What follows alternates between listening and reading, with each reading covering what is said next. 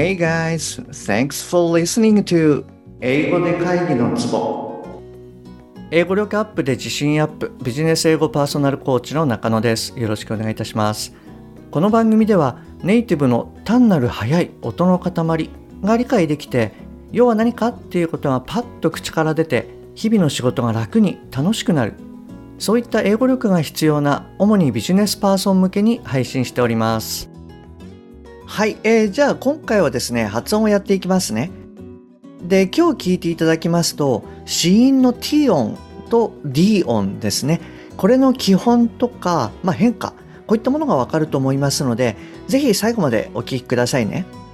えー、本題の前に1点ご連絡させてください、えー、200話目記念プレゼントで LINE のお友達向けに最短最速でビジネス日常会話が上達する本当に大切なたった3つのことという動画1時間と PDF50 ページをシェアしてます。でご覧いただいた方からは他の方のようにこれさえ聞けばこれであなたもみたいなものではなくやるべきことが明確に示されてた。英語習得において〇〇が大事っていうことがとてもよくわかりました。といった嬉しいコメントをいただいてます。今160人弱の方にご登録いただいてますのでもしあなたも役に立ちそうだなっていうふうに思われたらぜひ LINE にご登録くださいね。9月12日で終了したいと思いますはい。えっと、じゃあ今日はですね、あの T 音と D 音をやっていきますね。で、まず T 音なんですけれども、えー、あなたは以前、まあ、どんな感じで発音を習いました？えっと、正直ですね、私はこれ習った記憶がないんですよね。あの、なので、まあ、他行とか打行、これと同じイメージをおそらく持ってたんじゃないかなっていうふうに思います。それで、まず基本的な T 音なんですけれども、あの、舌先をですね、上の歯の根元に置いてですね、そこからこう弾くっていうイメージの音になります。で、ちょっとやってみると、はい、あのこんな感じの音になります。で、えー、D 音なんですけれども、これはあの T 音とのペアになるんですね。なので、あの音の出し方っていうのは基本的に一緒です。でただあのこちらはですね有声音になるんですね。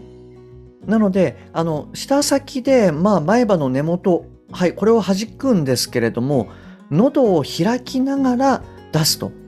いうようなイメージになります。ちょっとうん伝わりにくいかもしれないんですけれどもはいちょっとやってみるとドゥドゥ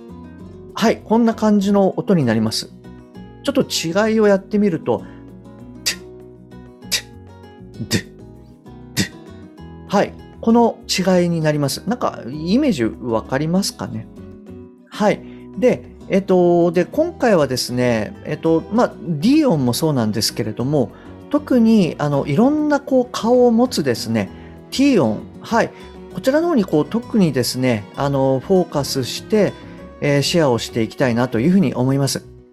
で、ティオンはですね、まあ、ざっくり言って3つの顔を持ってるんですね。えっと、1つ目が、まあ、普通のティオンですね。例えば、I went to Tokyo yesterday. はい、こういった時の、まあ、東京ですね。Tokyo。はい、このような時の音になります。で、これはまあ普通に、っていうふうにこう、弾きながら音を出すことになります。で、以前ですね、おそらく17話目だったと思うんですけれども、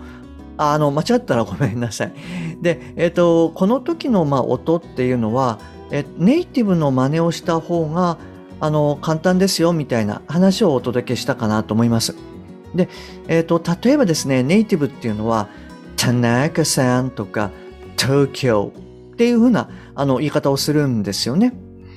で、あの、特にまあ最近ですと、あのメジャーリーガーの大谷選手ですよね。よくあの YouTube とかでもしかしたらあの出てくるので、もしかしたらあなたも聞かれてることがあるかもしれないです。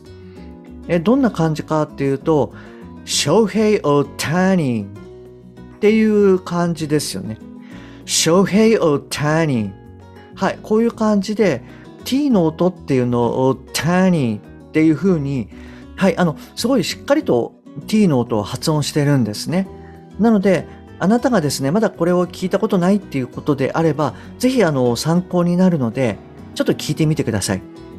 この弾く音っていうのが、あの t の、まあ、一般的というか、あの、基本的な音になります。はい。これがまず一つ目ですね。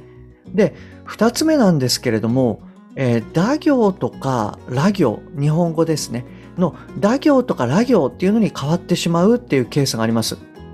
で、これはまあ、あの、アメリカ英語に多く見られる話し方なんですよね。例えば、I got up at 7 this morning. はい、こういう時のケースですね。で、この場合はですね、まあ、本当だったら I got up っていう音になるんですけれども、わざわざこの何でしょうね、舌先を、まあ、前歯の根元まで持っていくって、結構こう、下の動きが大きくなるんで、まあまあ大変なんですよね。なので、そこまでこう持っていかないで、まあ日本語の打行とかラ行、これを言う時の音っていうのは、あの上顎にこう軽く触れるっていう感じなんですよね。はい、こういった音でまあ代用してしまうっていうケース。あの、これが、あの、二つ目の T 音の音になります。で、はい、どういう音になるかっていうと、まあ、もう一度あの、きちんとこう T 音を出した場合ですね。この場合は、I got up at seven this morning になるわけなんですけれども、えっと、打行とかラ行、これで代用する場合っていうのは、I got up at 7 this morning. I got up at seven this morning. はい、こういったあの発音になります。なので、はい、こちらがですね、あの二つ目の音になります。で、そうですね、あと最後の三つ目なんですけれども、これはまあ音がま消えてしまうケースですね。で、この音が消えるっていう場合も実は2通りあるんですね。で、今言った I got up at seven this morning はい、この時の at の t ですね。で、これは、まあ、at が、まあ、前置詞であって、で、さらに、えー、at の後ろの7ですね。これがまあ、子音で始まってるんで、通常、まあ、t と s っていうのはこう連結されないんですよね。なので、まあ、at の t っていうのが脱落します。で、どういう感じになるかっていうと、I got up at seven this morning のように、まあ、t が落ちてしまう。あの、at の t ですね。はい。あの、落ちてしまうっていうケースになります。で、あの、もう一つのケースなんですけれども、えっと、例えば、今回の、えっと、207話目ですね。こちらの方で紹介した written ですね。written。これが、えー、written ではなくて written というふうにこうちょっと省略されちゃうケース。あの、まあ、飲み込むみたいな表現をあの私が時々この番組の中でしてるんですけれども、はい、こういったまあ written とか、あとは、えー、forgotten とか Manhattan はい、こういったケースですね。こういった時の t っていうのは、まあ、あの、いわゆるこう飲み込んじゃうんで、発音されないんですよね。まあ、うんと、forgotten ではなくて、forgotten とか、Manhattan ではなくて、Manhattan みたいな音になります。まあこれもですね、あの私の感覚になっちゃうんですけれども、やっぱりこう舌先を前歯のこう根元に持っていって弾くっていうのが結構大変なんだと思うんですよね。で、もう一つ、ラ行とか打行のような音を出すっていうのが、なんて言うんでしょう、こう、うん、ちっちゃい「つ」が入るような感じの音。なので、ちょっと出しにくいからなのかな、なんていうふうに思ってます。なので、あの、結果的にこう飲み込んじゃうような、はい、音になってるのかな、なんていうふうに考えてます。まあ、あとは、まあ、これらの音がなくってもですね、単語として他にこう間違いようがないっていうことも、あの、あるのかなと思います。はい。で、えっと、今回のですね、発音のポイントはこれになるんですけれども、あの、通常の発音の回でお伝えしているのは、よくあの、発音をその理解するだけじゃなくって、体に染み込ませないと、まあ、意味がないですよっていうのをお伝えしてます。まあ、なぜなら私たちがこう話す時っていうのは、発音よりもこう話す内容にですね、えー、フォーカスするということになるので、そちらにこうフォーカスすると、あの、発音がまあおろそかになってしまう。なので、無意識レベルでこう、発音が入っていないと、えー、発音っていうのは、あの、きちんとしたものができないいうことをまあお伝えしてるわけなんですね。で、ただ今回のポイントとしては、えー、あなたが発音するときにこういったことを意識して発音してくださいっていうふうに、まあ、言ってるわけではなくって、ネイティブがまあこういうふうに発音するので、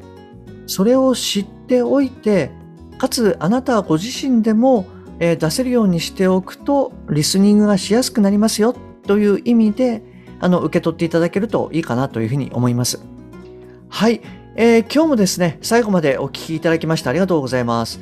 もし今回のが役に立っていれば、ぜひ購読ボタンを押してくださいね。えー、番組に対するご意見などはすべて LINE 系でお受けしております。番組の説明欄に URL を記載しております。もしくは、アットマーク CK-ENG-COACH でお探しください。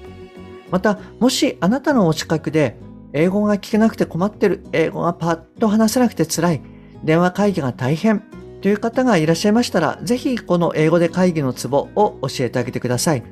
一人でも多くの方にお役立ちいただけると嬉しいです。Okay, that's all for today. Thanks for listening. See you next time. Bye bye.